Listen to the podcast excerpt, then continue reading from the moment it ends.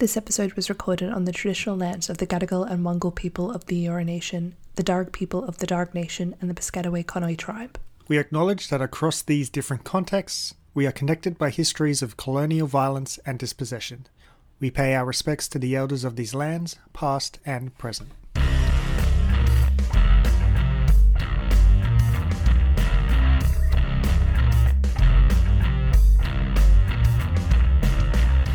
And welcome to Trope Watchers, the show about pop culture and why it matters. I'm Scott. And I'm Mia, and we're culture scholars who sneak as much pop culture into our classrooms as we can get away with.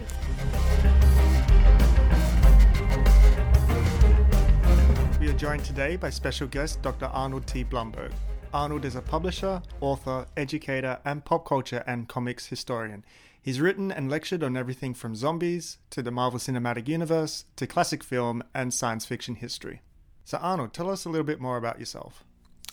Well, I uh, I joke often with people that I've fallen into the trap of turning all of my hobbies and passions into jobs, but that's a good way of putting it.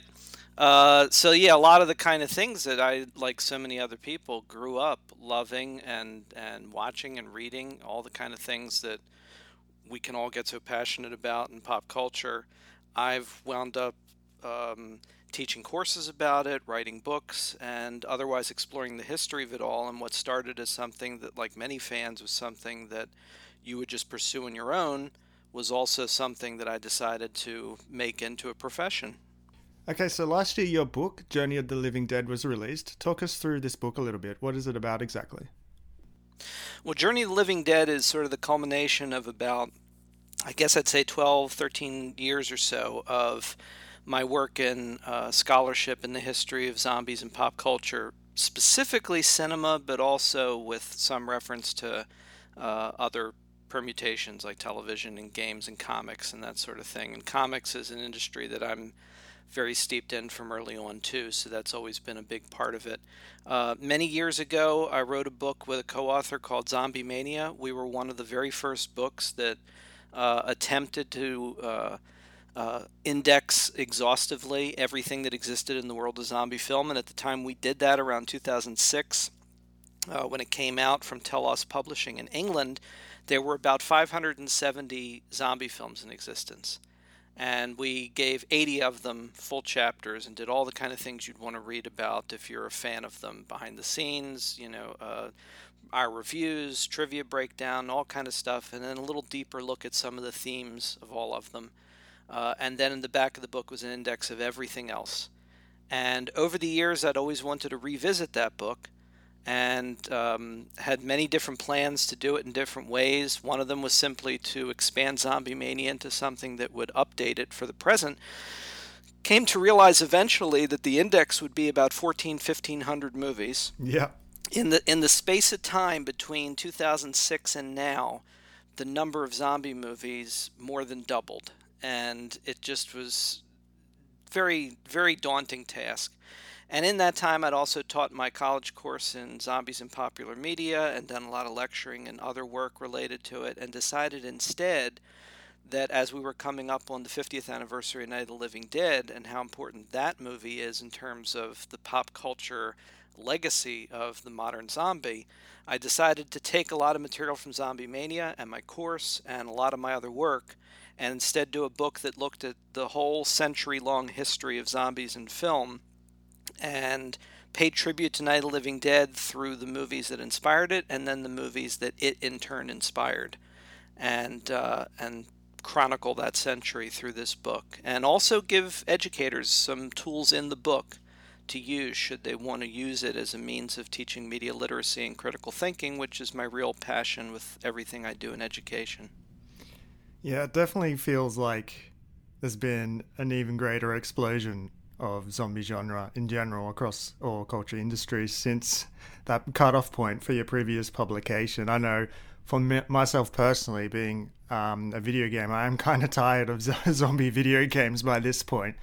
Um, but having listened to your um, interview on Nostalgia Theatre, it did remind me that that initial um, sort of breakthrough movie uh, Night of the Living Dead is actually a film that I've thoroughly enjoyed in the past, and it was quite fun to revisit um, Romero's work. I know I've only actually seen his first two films, but um, it, it, was kind of a surprise to listen to that theater uh, to that ep- episode and realize there are zombie films out there. I did enjoy Mia. They do exist. Good job. um, not not including Walking Dead, obviously. Mm-hmm. Um, so Mia, you've read Journey of the Living Dead. What were your mm-hmm. thoughts? Yeah, so uh, I'm sure long-time listeners of Trope Watchers will realize by now that I have read a lot of books about zombies uh, for my PhD research, and it's been a bit of a mix. So I've read a lot of ones that have academic focuses, and often they will be. Uh, I mean, a few of them were just kind of more straightforward, like uh, film or English studies style, like analysis, uh, but a lot of them were looking at like um, you know, how the zombie can be used as a tool and what's really interesting about the zombie in the 21st century is this kind of figure. Uh, and then I've also read just a lot of ones that are a little bit more of that. Um, I mean, sometimes written by academics, but definitely intended for a public audience, uh, a little bit less critical, more just kind of cataloguing what's been out there.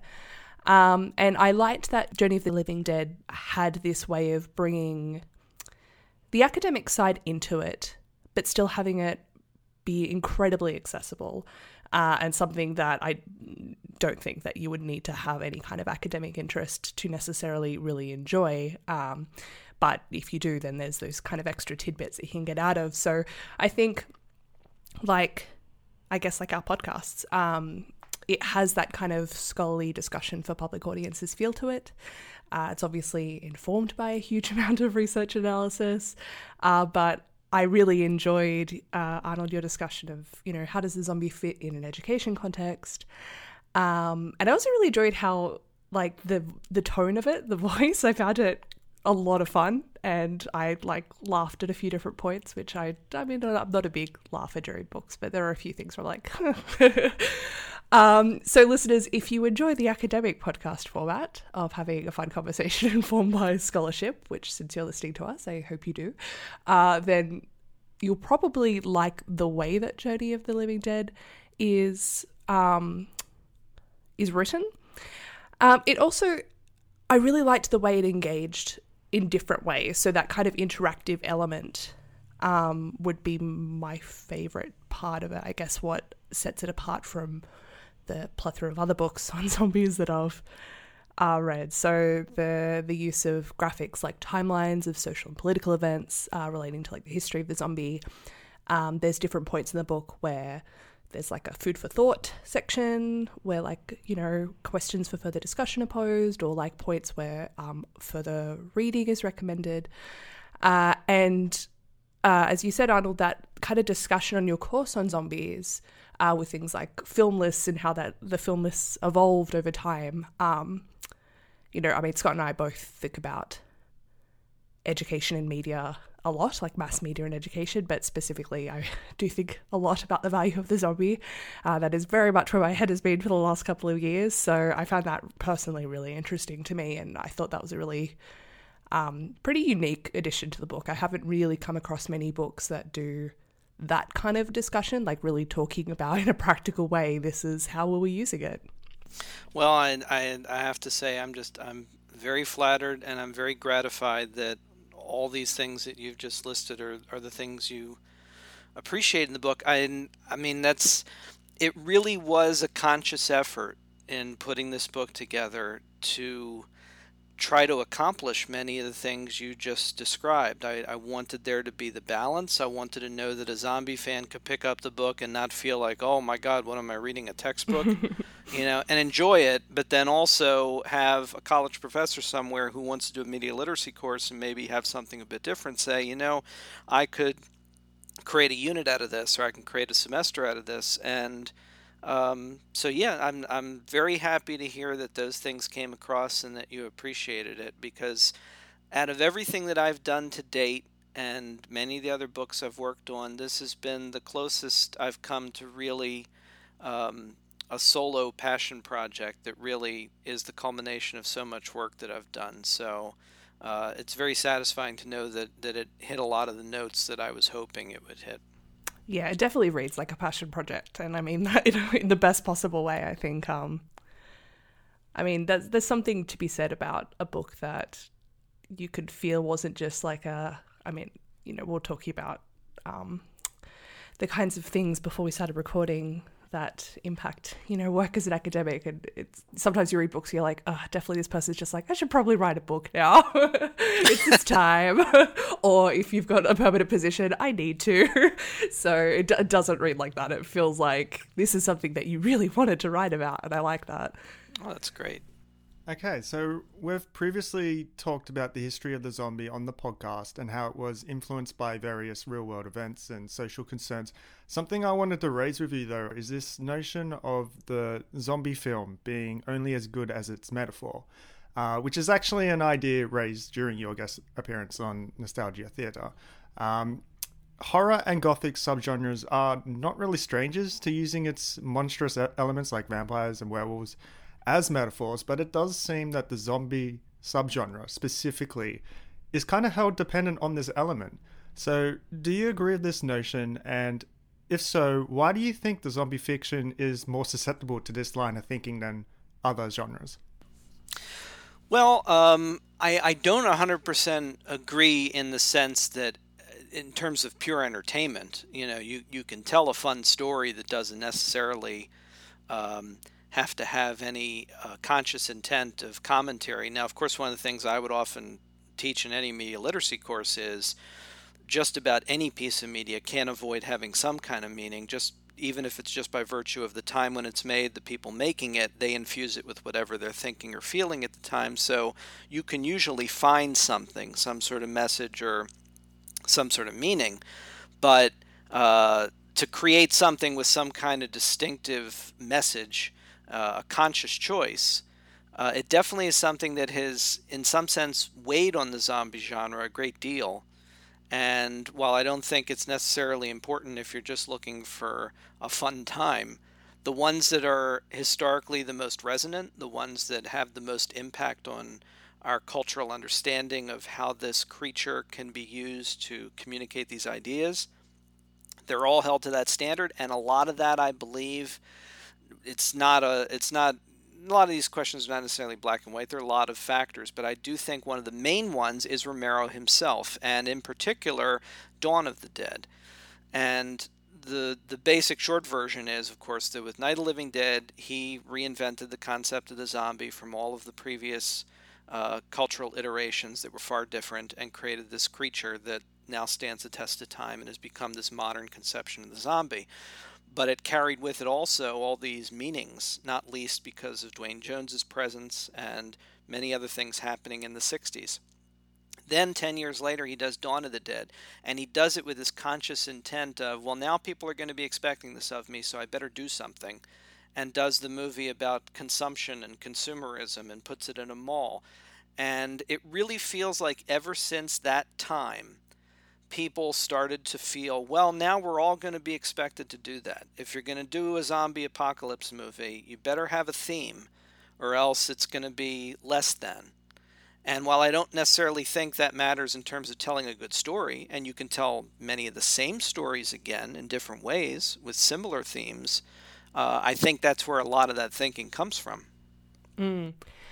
Yeah, I think like I mean, there are so many points, obviously, throughout history that the zombie can be kind of linked to these um, real cultural moments. But I do think you're right in terms of Dawn of the Dead being this point of like really getting people into it. And then, you know, when we get to the 21st century, people are, I mean, that idea of having a theme, I think, is something that generally a lot of media wants to do more. But at the same time, we're now living in a climate where you can turn over huge blockbuster films that are just like nothing. They're just like this aesthetic thing of like action and looking a particular way. So certainly um, there would have been, I mean, and there are a lot of zombie films that are that. Uh, but living today when there's so many different kind of big anxieties and i feel like i mean I, I, it's probably some a case of living in the present and looking back and not really understanding what it was like to live in different points throughout history um, but it definitely feels like now we've got more big anxieties simultaneously Oh, yes. preoccupying us. Um, so yeah, you've got the zombie terrorist, and you have the zombie climate change, and you've got the zombie viral infection, and you've got all these different aspects. And um, I just think that, I mean, we do have vampires, and we've got aliens, and we do have different, uh, really interesting types of creatures that do powerful, productive work.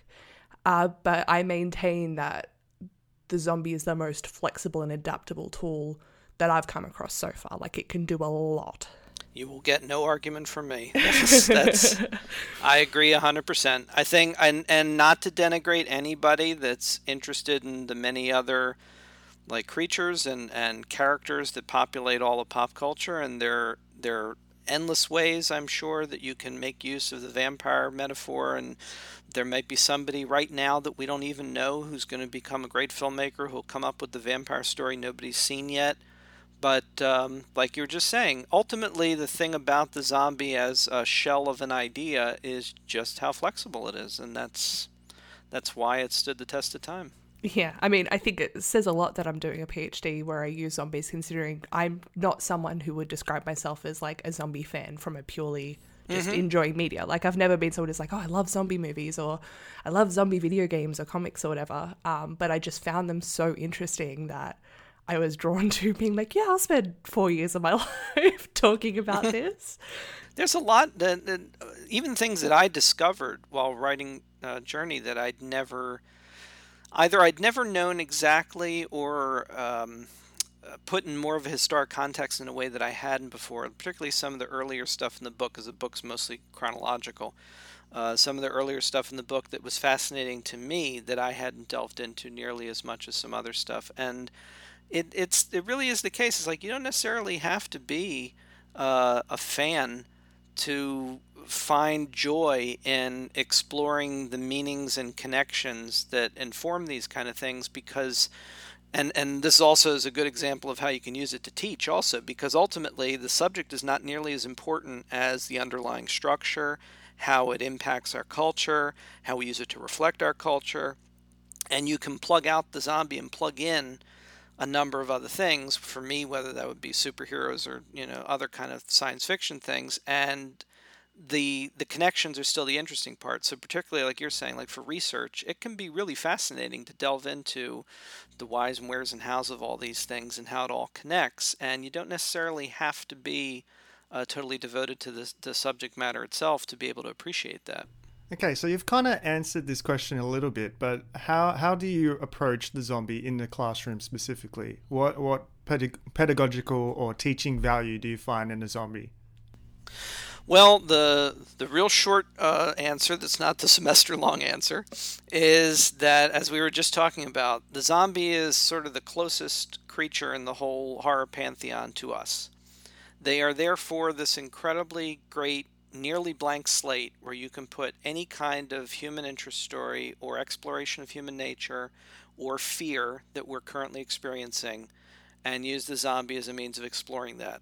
In the classroom, my goal at all times is teaching students, particularly college age students, although I've now taught everything from incoming uh, first year students to returning students, so wide range of ages. But if you're talking about what's traditionally a college or university age, you're trying to make sure that after a lifetime for them of not getting the kind of education in media literacy and critical thinking that they should be getting since they were children, because most of our education worldwide doesn't focus on that in a way that it should, which is partly why we are where we are right now. But maybe that's for another time. Um, but the goal is to teach these kids how to look at things that they may not have looked at beyond the surface level and realize that everything they're experiencing in media has meaning. There are messages, both conscious and unconscious, both intended and unintended, and they need to have the tools to think critically, to examine what's going on around them, and to be conscious consumers of media and citizens that can make good choices. And the zombie is just one of many lenses you can use to examine the world. And in the class, I structure the class so that we have, like, let's say, 16 movies we're talking about throughout the course of the semester. maybe some books and comics and other things. We all watch the same movies. We have a discussion in class about it. And I guarantee you, within minutes of those conversations starting, the conversations are never something like, oh, it was cool the way that zombie took that guy's head off. No, instead, what starts happening is the students start saying, you know, why wasn't the woman in that, you know, why didn't she have more agency in this film? She's just an object for the men in the movie. What's going on with race in terms of this? What's going on?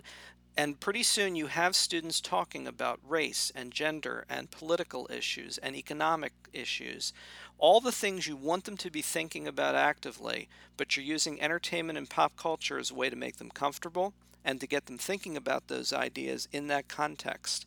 And that's how you use pop culture media of any kind to get those conversations going. And if you tried to just say, today we're going to discuss racial issues in 21st century America, you wouldn't get the kind of conversation you get if you instead say, let's take a look at uh, Night of the Living Dead and talk about what Ben's role is in this movie. And that gets you to that place. And I'm always amazed at the level of conversation and the fact that they will come up with things I've never heard of before or ideas I've never thought of before because they do get engaged with it. Yeah, I guess that's one of the really exciting parts of teaching is being able to bring up something and you've got like anywhere from 12 to 30 different full life experiences that are going to inform the discussion. You're like, oh, did not think about that before. That was, I'm going to take that away and kind of ponder on it a bit.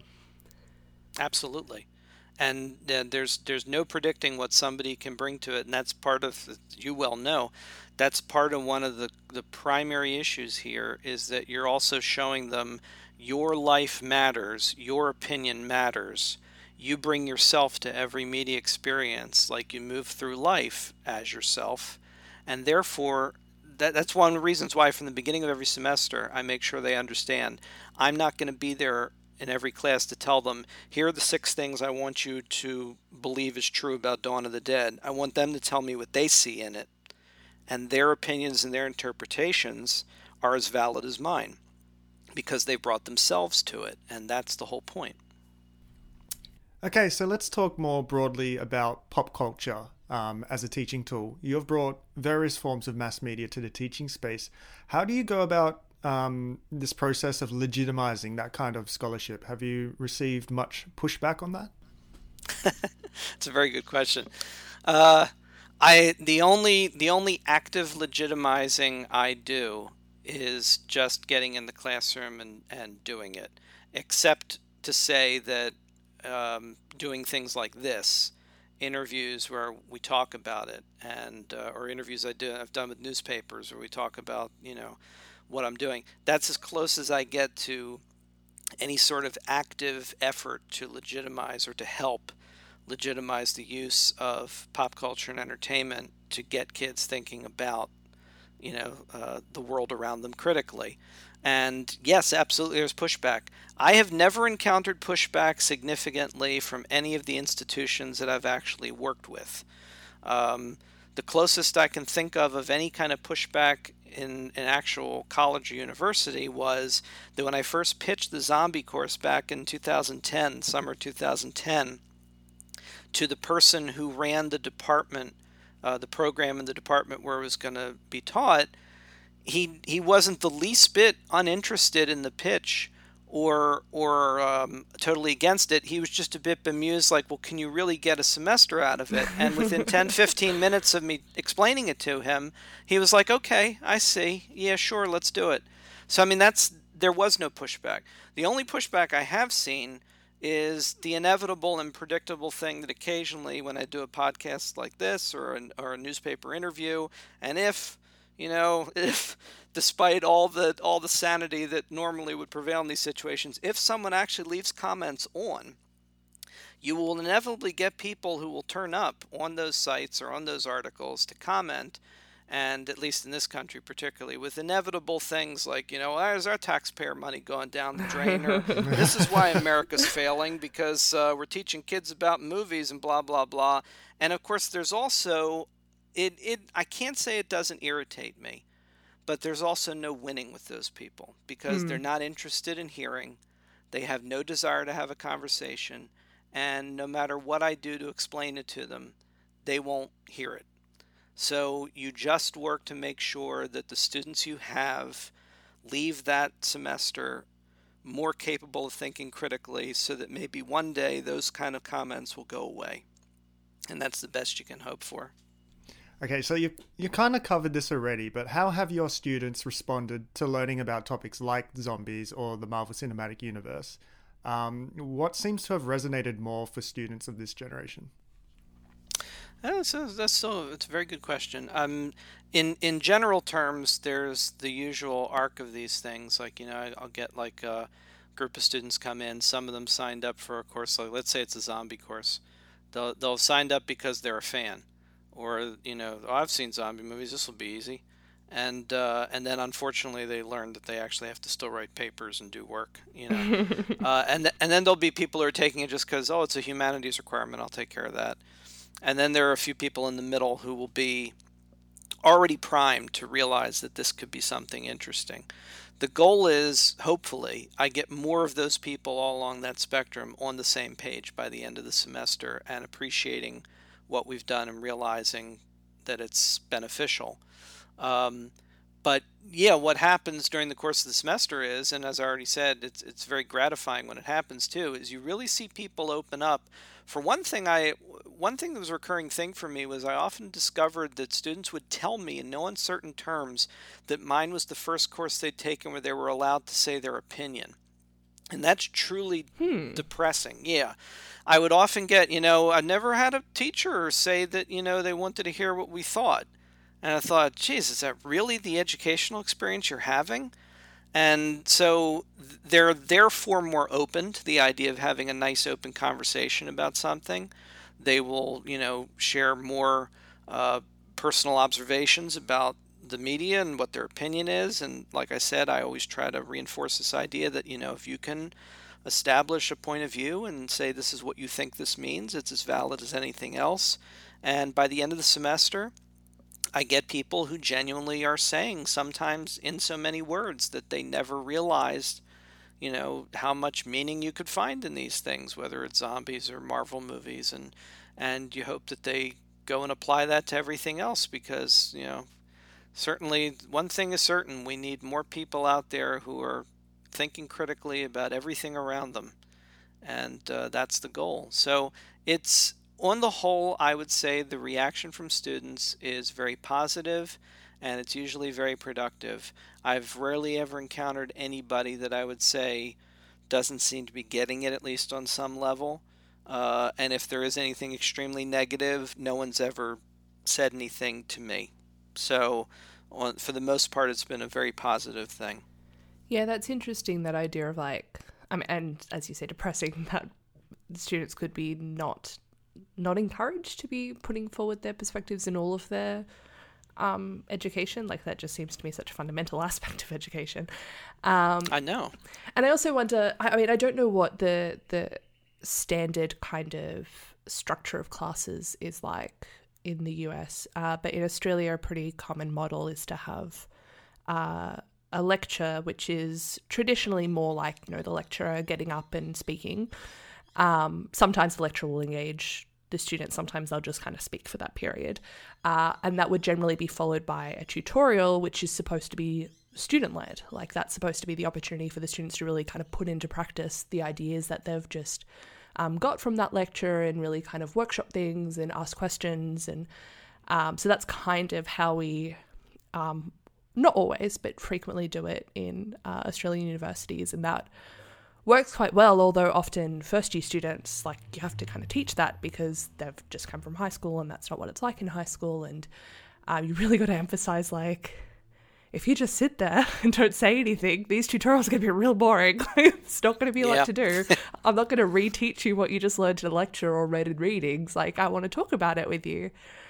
Um, and one thing I've also found really interesting is just kind of because I mean I'm I'm still in my 20s, late 20s, but still in my 20s. So I forget like I feel like I'm at the same age as a lot of my students, but within a few years. Um, and already though I'm seeing that what the like key pop culture things that people are really resonating Oh. with is just it's shifted a bit and i'm like oh i've i've just got into the age where that's happened where i'm like oh the people in university are talking about different things to what i understand Yeah, I know that feeling. I'm in my late 40s now, and, and I can't relate to anybody on any level at all anymore. yeah I'm glad I teach courses that are about like historical pieces of media because at least then we have those in common. because I can't, I can't make sly references to stuff because they don't know what I'm talking about, and I don't know what they're talking about. So Yeah, I, I did. I did an activity um, about a month ago where uh, we we're talking about the concept of heteronormativity, and I wanted them to use like a character from a TV show or a movie to think about it. And I had that day I would have taught about maybe 50 students because I had a few classes back to back. Actually, over two days, let's say like 60 plus. And I would have given them like 15 to 20 characters, and throughout all of the students, five of them were used throughout the the classes. And I was like, oh, okay. Clearly, like what I thought was the range of characters, because I'm like, I'll do a really big range, all different genres, there'll be something for everyone. And it was five characters were chosen by like all 50, 60 of my students. So I was like, okay, that, that gives me an indication of where people Yep. are at at the moment. but I have learned Harry Potter is timeless, apparently. yeah, that seems to be standing the test of time very well, and and transferring from one generation to the next. Now, no, we might have a bit of a Hunger Games revival coming up now too, because they're going to do the prequel. Oh, So I there's didn't know about that. that. Yes, she's writing a prequel book, and they're immediately putting it into development for the inevitable movie. So, Well, you would. It was Yeah. very, very successful. yeah, exactly. So there's that too. okay.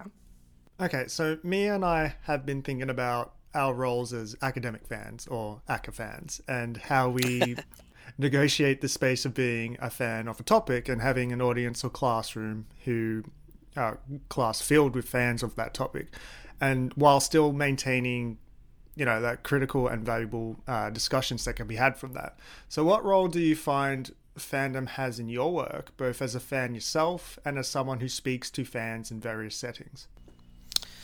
It is very complicated. Um, every, like I said at the beginning, everything I do is is some everything I do professionally is something that's grown out of something that I'm a fan of, or that I or that I've always loved. I mean, I I teach things that are things I would happily sit and watch all day anyway.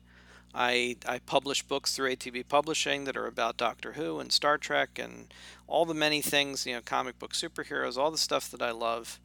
Um, I was actually thinking about this prior to our talk too, because one of the more interesting things. I, I don't recall many people really asking me before the idea of balance and and you know how you balance that. And um, because I get that like sort of inherent in the question also is the idea of like well if you're a fan can you truly be properly objective about material or present it in, in a way that stays open and I guess it goes back to one of the other things I said before about how much I try to dedicate myself to the idea that every student in the room has a voice and they have a valid point of view. And I guess it, it's not a great answer, maybe, but it's the only one I can give is that I never stop being a fan of the many things that I love writing about or teaching or lecturing about. And it's part of that passion that keeps me going and makes me interested in, in doing these things, whether it's publicly presenting about something or writing a book about all these zombie movies and, and just loving doing that. Um, but I guess ultimately, all you can do is try to balance that with an understanding that if you're going to do it, you also have a responsibility.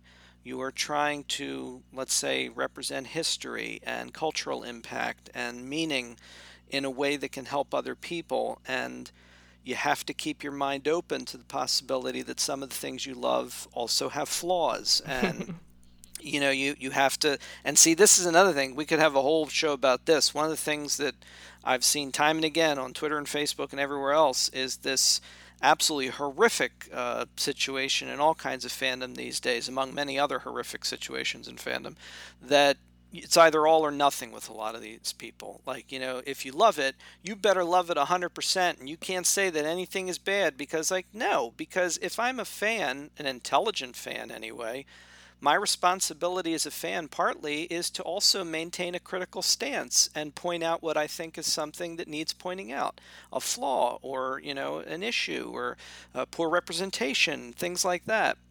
So uh, I guess ultimately though a lot of this comes down to the kind of person you are. I know there are many people out there who probably think, well, I'm a fan and everything I think is the way it is, and there's no room for other opinions. And I think that's just a horrible way to be. So I always try to step back a bit and realize that I may love something. For instance, I'll give you one quick example is that I grew up loving the original Star Trek. It's one of the things as part of my childhood. And I read every book and I, I sought out everything about it. And I could recite to you off the top of my head all the many behind the scenes stories about what a progressive show it was in the 1960s and how it kicked down doors. And there's Uhura and there's Chekov from Russia and all these things. And then in the last few years, revisiting it, particularly through my wife's point of view as well, but just in general also, come to realize just how regressive a lot of that show truly is and how much a product of its time it is. And it doesn't take away all the things about it that are positive or progressive, but you do also have to acknowledge the fact that it's a show from 1966 that has horrific representations of gender politics and so many other issues in it. And you could say that to some Star Trek fans and they will try to murder you.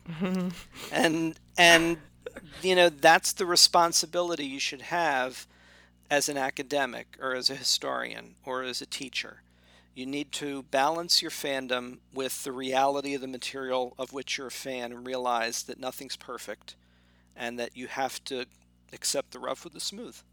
Yeah, I think my um my version of going back to something I loved as a child and being like, oh no, well, was Red Dwarf for me. I loved Red Dwarf oh, growing up and sure, rewatching it. Sure. I mean, I still get a lot of joy out of watching it, but there's a lot of moments where I'm like, oh, okay, um, that that definitely sits differently with me now. Um, oh, but, absolutely. Yeah, I mean, I think though for me, and this I don't think is something that has to be the case for everyone. But for myself, like I also genuinely enjoy being critical. Like it's not just uh I feel responsible, like I feel like there's this responsibility of needing to be critical, but I genuinely enjoy being like, okay, well, let's look at this as a as an entire package and what are the things that I can get out of it and what are the things that I want to be critical because even being critical is a really productive thing. Like it's a, a, way of recognizing what you want your media to do in the future. And um, the more people who do that, the more creators are going to be aware that that's what people want their media to do as well. So like people need to be doing that work. I agree, and and I think it's it, it may not be exactly on that point, but sort of like one of the things I think I mentioned in the book is that reminds me that idea I had while I was writing about our relationship with the things we love, with the media we watch. It's part of the relationship is the critical back and forth that you have with it. And i enjoy that too. I mean i i, I could easily sit and have a conversation picking apart you know whether it's the minutia or, or some kind of thematic element or something about these movies or a tv show and that can be part of your joy of experiencing the stuff is exploring it critically but I guess it also comes down to the fact are you the person, like us obviously, that do that? Are you the person who's going to sit there and go, ah, just watch it? Why can't you just watch it? And it's like, I don't want to be one of those people.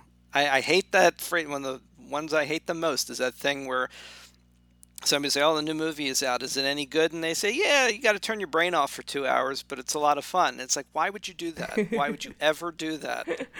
You know what? I I, I don't actually mind doing that sometimes, but I need to be very aware that that's like that's what I'm doing. Like it's kind of like yes. you know the yes. same way that you go, I'm going to eat a really greasy hamburger right now, and it's probably yes. not great for my body, but I'm going to really enjoy it at the time.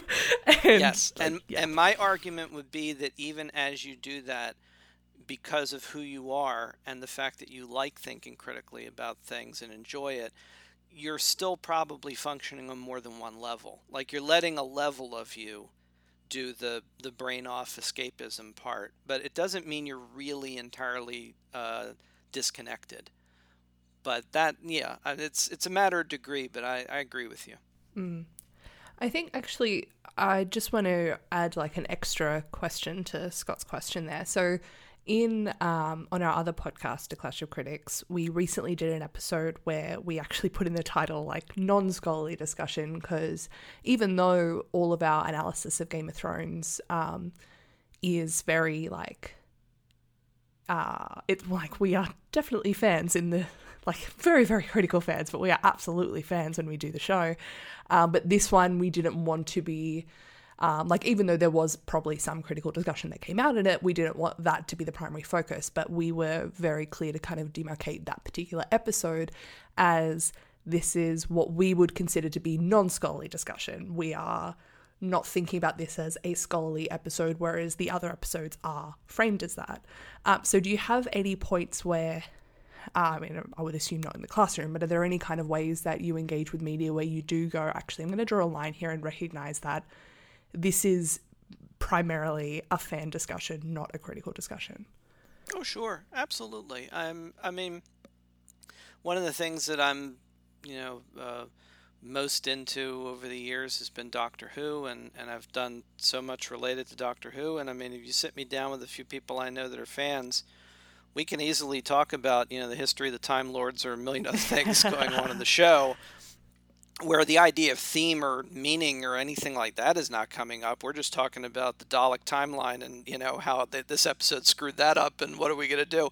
And so yeah, and and I've always also I've always been the kind of fan I love continuity fests and I love stories where whether it was in comics or or who or a million other things i love when writers come along like 20 30 years later and come up with that one brilliant way of making something from decades ago make sense I love that kind of stuff. Mm. And that's nothing to do with exploring it academically. That's just with enjoying the storytelling and and going along for the ride. So, yeah, absolutely. yeah, I think you would enjoy sitting down with my dad about Doctor Who. I grew up in a very, very Doctor Who oriented household. He's got that's all the yeah, Big Finish right. audio CDs, all the books. Uh, he ah. watches those like fan made videos where they find the recovered audio and the set stills and they animate yeah. the set stills. like he's seen yep, all of those. Big fan. Yeah, that sounds like a good conversation we have.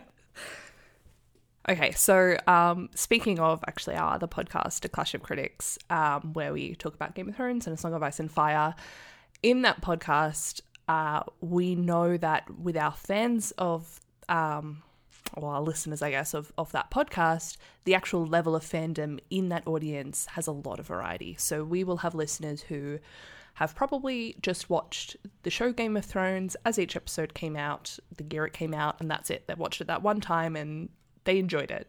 Uh, and then we also have the full on mega fans who are super into the lore theory. They know the world a lot better than we do. Um, and, you know, personally, I've also recently lectured on Game of Thrones. I did a, lecture on disability Game of Thrones, and it was to about 200 students. I was very aware that many of those people probably hadn't seen the show, so I had to kind of introduce particular characters with enough so that they could get something out of it.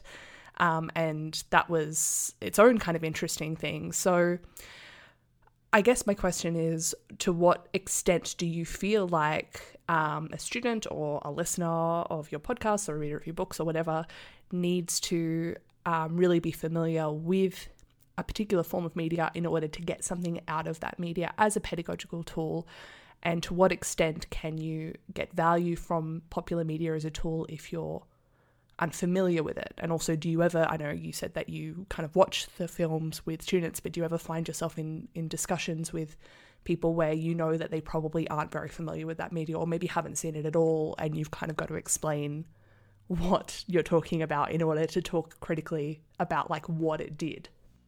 That's also a very excellent question. I, I don't think anybody's ever asked me that quite that way.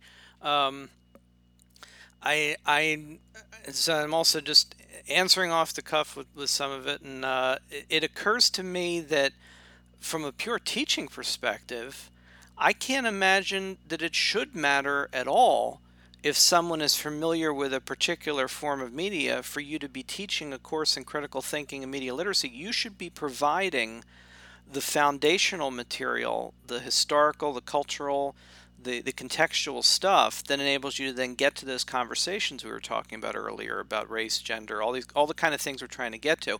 So in other words, I would teach a zombie course with every expectation that there's going to be people in the room who know the movies as well, if not better than me, because they came in as fans, and someone taking the course has never seen one before, or even hates it but took it because they think, well, this is going to be an easy A because it's the, the movie class.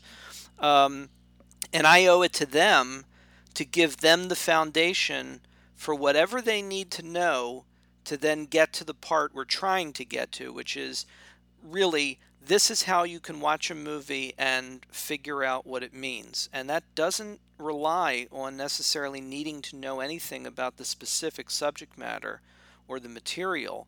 Um, you're trying to teach them skills in how to critically think about these things.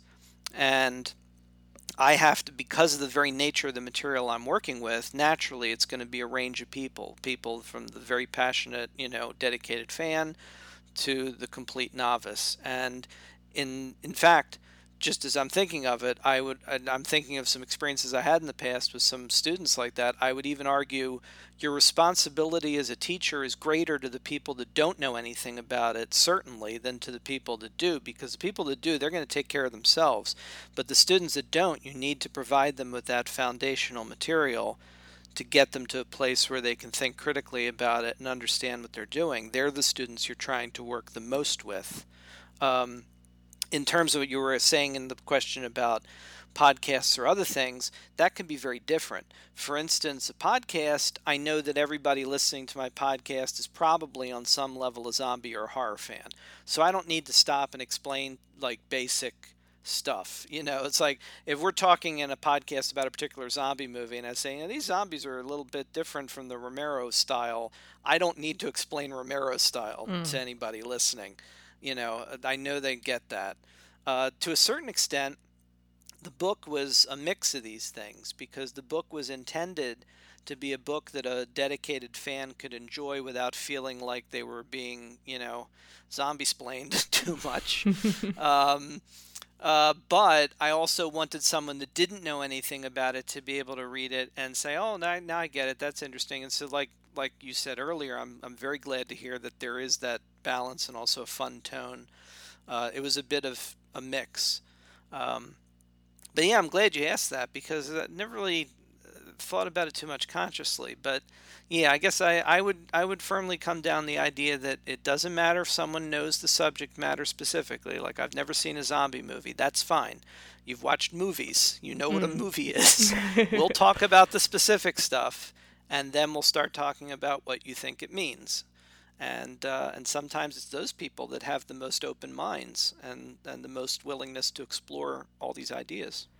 Yeah, I think um, for myself, probably the times that I find it most challenging, but also I sometimes get some of the most interesting discussion are things like um, conference papers, where like mm. so I've I gave one recently ish uh, where um, Warm Bodies was the film that was kind of the focus, but ah, what I yep. was doing with that is um, like it was it was very much like talking about things like affect theory and like using the mechanisms of the the zombies in warm bodies and the specific um, idea of being able to like experience someone else's emotions as this interesting take and using that as a tool to explore other forms of embodiment and thinking about it that way. So for myself, I'm like, all right, I've got 20 minutes.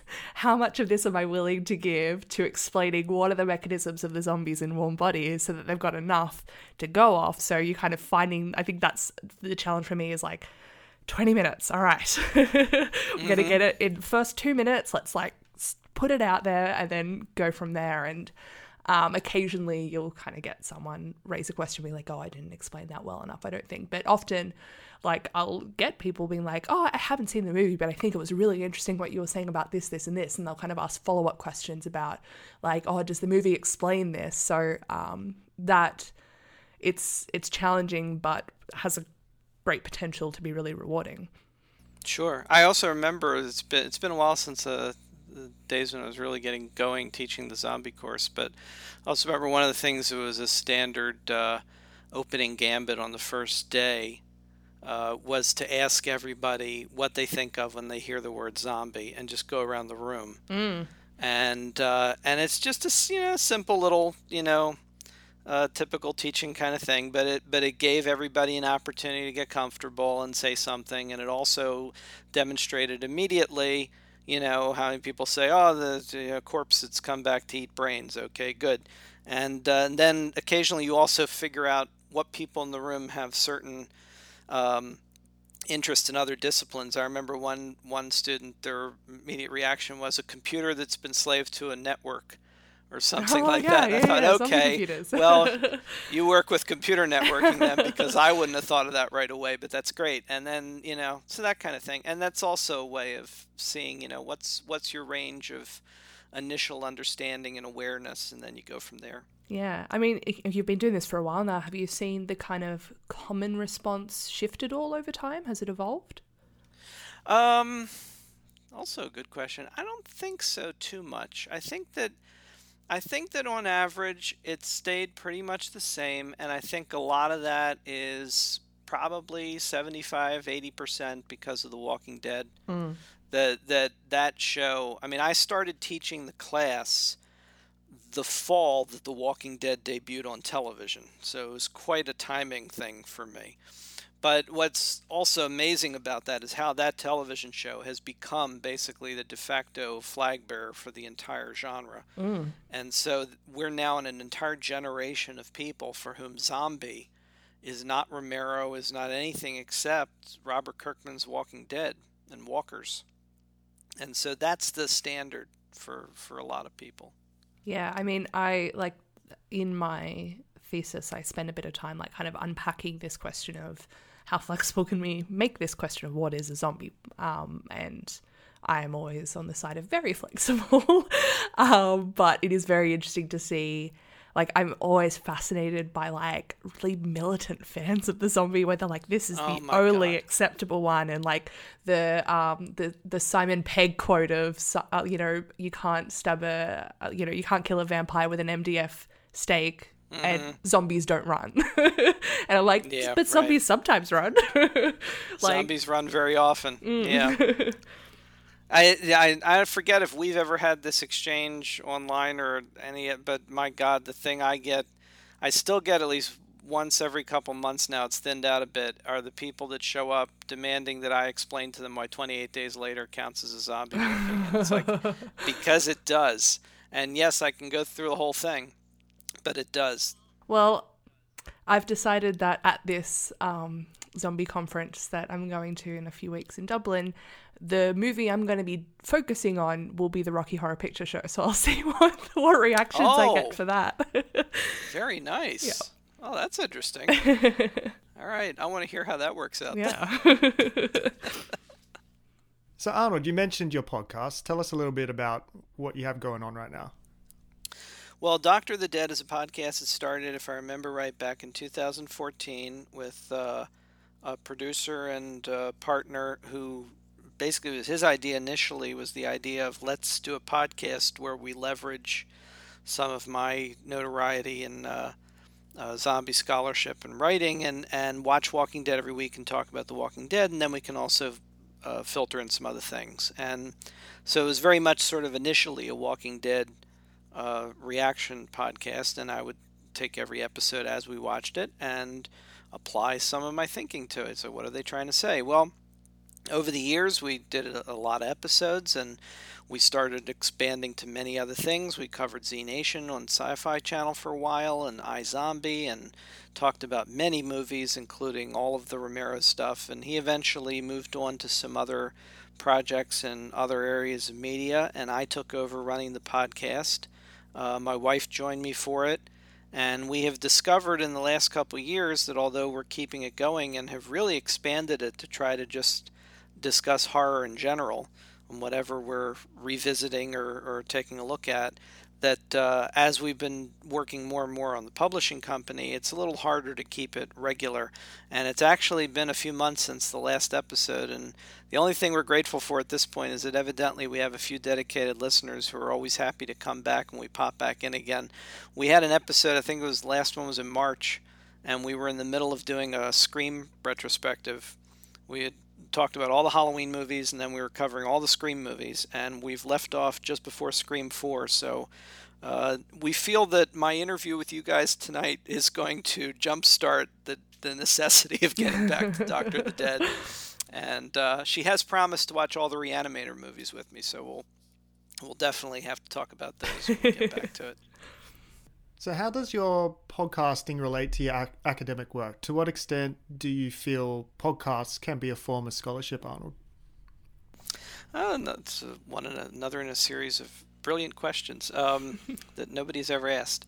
Um, well, initially, uh, when we did the podcast, the idea was sort of in reverse. The idea was what can we benefit from from the work I'm doing academically to uh, get both of us, me and my producer partner, more exposure and and uh, and have some fun conversations along the way too. And the idea was, well, let's apply all the stuff that I'm doing academically and, and teaching zombies and media literacy to The Walking Dead on a weekly basis. Um, the reverse, however, is that Doctor of the Dead becomes sort of uh, one of several calling cards for me of like, here's a, a, wealth of material that I've recorded over the years and hope to continue to do, even if it's quite a bit more sporadic. Uh, that demonstrates the kind of thing, kind of uh, thing that I do in Journey of the Living Dead and in my courses, and that I can bring to the table in other projects as well. Um, I see the podcast not just as entertainment for people, but maybe also an opportunity for them to learn something like they would if they were sitting in class and get a sense of how you can look critically at a piece of media, and in particular for Doctor the Dead, not just zombies, but many of the horror movies and TV shows that we talk about, and how horror functions as a genre now more than ever to enable people to process real world fear through fictional fear and provide that catharsis. So I feel it's a bit of an extension of the classroom, but not in a very formal way, just in a in a sort of loose and hopefully entertaining way. Um, and also, since I have always been trapped in adjunct hell and have never been full time, I always uh, hope that all the many projects that I do, at least you know, hopefully, get my name out there that much more and, and show people that I have some things to offer and and uh, I like the idea of keeping the podcast going for that reason too. Uh, and uh, Natalie and I have a lot of fun doing it, and, and we always find that uh, we do get replies from people who listen who say they're like, "Well, I never thought about it in that way before." And if even one person feels that way, then obviously we're doing something right. So we'll keep doing it. Yeah, I think. I mean, our podcast started from our department has Friday afternoon drinks, and after many deep conversations about things like Game of Thrones and Buffy and stuff, uh, Scott and I were like, we should probably like put this conversation to more work and like you know really get something out of it beyond our our extensive conversations over drinks. Um, but yeah, like a uh, pretty early in, I decided like this absolutely for me is a form of scholarship. It's intended for public audiences, and I think that's something we're pretty clear about. Um, that we don't want someone to have to have, you know, even finished high school to be able to listen and be like kind of going along board with us. Um, right. We do bring in particular um, theoretical concepts, and we'll sometimes, you know, put like, you know, a Foucault or Butler or something as a little citation in our episode description if that's something we've mm-hmm. explicitly discussed, but we still don't want someone to have to have any kind of background in that to get something out of it. Um, so yeah, around that time, I'm like, you know what? It's it's going on my CV. Every bio I send for a publication or a conference, I'm like, my podcasts are in there. it's a key part of what I do as a as a scholar. It's like a it's a big part of my work, and um, you know, some of my students end up listening to it. I think it's a nice way of like being I mean they probably get a slightly different side of me because I feel like I do have my my podcaster Mia and teacher Mia and all those different sides of myself. So I don't know how different it is to listen to it, but I think sometimes that's the kind of discussion that really can get to someone that they're like, oh yeah, this is a lot more approachable. It's a lot more relaxed. You kind of you don't have to do the readings to understand it. Uh-huh. Um, yeah. So at this point, was there anything else you wanted to talk about, Arnold? Um, well, I am. Uh, we did briefly mention I'm uh, uh, that I had also applied the same general approach to um, a course in the Marvel Cinematic Universe. I've taught a number of courses about various aspects of comics and superhero mythology over the years. And uh, background 2015, I did basically the same skeletal structure as the zombie class.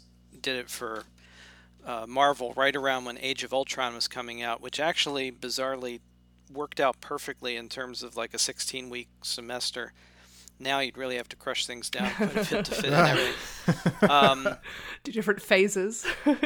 Yeah, I know the phases. Well, that's the thing. So, so I did Journey Living Dead, and and while by no means am I done talking about zombies or probably writing about them, I do feel like Journey of the Living Dead like put a period on a certain aspect of it all, and and really like put it all together in one form that I was happy with that consolidated all this work. And I thought, well, uh, if this is a calling card, what's the other one for me? And uh, having spent like 20 years in the comics industry and teaching comic book literature for decades and doing the Marvel thing, I thought, well, I should really be nailing down some stuff about the Marvel Cinematic Universe and all those characters that I also love. And I do have also a very, very sporadic podcast on that, Marvel Universe, the Cinematic Universe Review.